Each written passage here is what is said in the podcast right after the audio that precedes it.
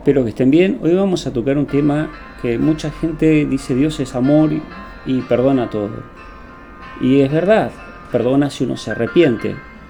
Si uno no se arrepiente, no puede perdonar. ¿Ok? ¿Cómo que no puede perdonar?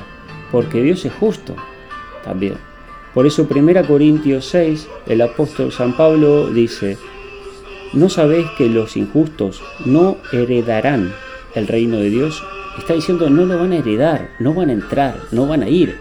Y sigue, no, no se dejen engañar, ni los fornicarios, ni los idólatras, ni los adúlteros, ni los afeminados, ni los que se echan con varones, ni los ladrones, ni los avaros, ni los borrachos, ni los maldicientes, ni los estafadores heredarán el reino de Dios. Y dice, y esto erais algunos más ya habéis sido eslavado. Dice, o sea, ¿qué pasó? Mucha de esta gente que andaba en fornicación, en auditorio, en idolatría, hechicería y demás, se había arrepentido cuando llegó a Jesús. Y al arrepentirse, no significa pedir perdón, arrepentirse significa si yo robaba, ya no robo más. Si iba para una dirección, ya no voy más para esa dirección, cambio de dirección, ¿ok? No es que acepto a Cristo y sigo haciendo la mía, no, no, no. Acepto a Cristo para hacer lo que es de Cristo, lo que Cristo dice. Por eso Pablo dice, estos eran algunos de ustedes, más ya no, dice, porque fueron lavados, lavados por la sangre de Cristo, ¿sí? Dice, ya han sido santificados, ya han sido justificados en el nombre de Jesús y por el Espíritu, el Espíritu Santo, ¿sí? De nuestro Dios. Y dice, todas las cosas, a ver, no son lícitas, todas las cosas no son permitidas, pero no todas las cosas nos convienen, ¿sí? Todas las cosas me son lícitas, para, pero dice, yo no voy a, a, someterme ¿sí? al poder de ninguna de esas cosas. Entonces, uno puede decir que Pablo veía semáforos verdes en todas las direcciones. Libre, libre albedrío, la libertad. Pero no todas las cosas me convienen. Dios me deja decidir, tomar mis propias decisiones. Pero tengo que obedecer lo que dice Dios, si yo creo en Él. Si no, no puedo decir que creo en Él.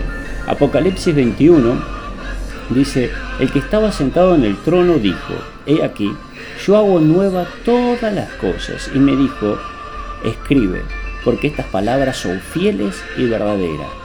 Y me dijo, hecho está, yo soy el alfa y el omega, el principio y el fin. El que tuviere sed, yo le daré gratuitamente de la fuente del agua de la vida.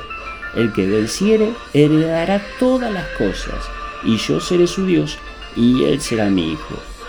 Pero los cobardes e incrédulos, los abominables y homicidas, los fornicarios y hechiceros, los idólatras y todos los mentirosos, dice, tendrán su parte en el lago que arde con fuego y azufre, que es la muerte segunda.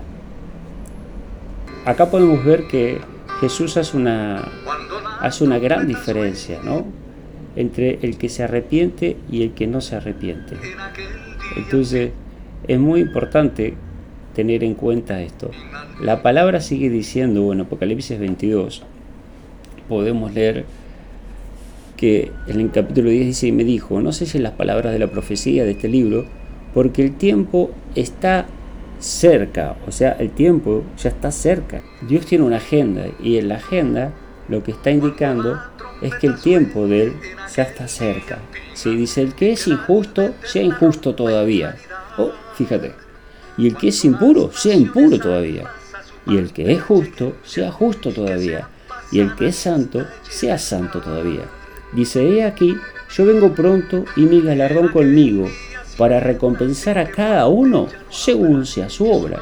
Yo soy el alfa y el omega, el principio y el fin el primero y el último. Bienaventurados los que guardan sus mandamientos para que tengan derecho al árbol de la vida y para que entren en la ciudad por las puertas.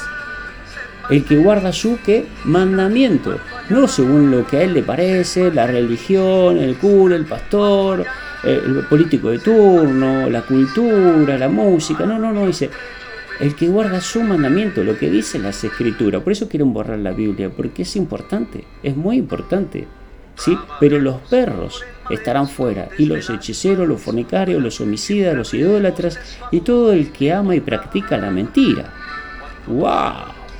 O sea, es tremendo lo que dice la Biblia. Por eso te invito a que la leas y que si crees en Jesús, hagas su voluntad, ¿sí?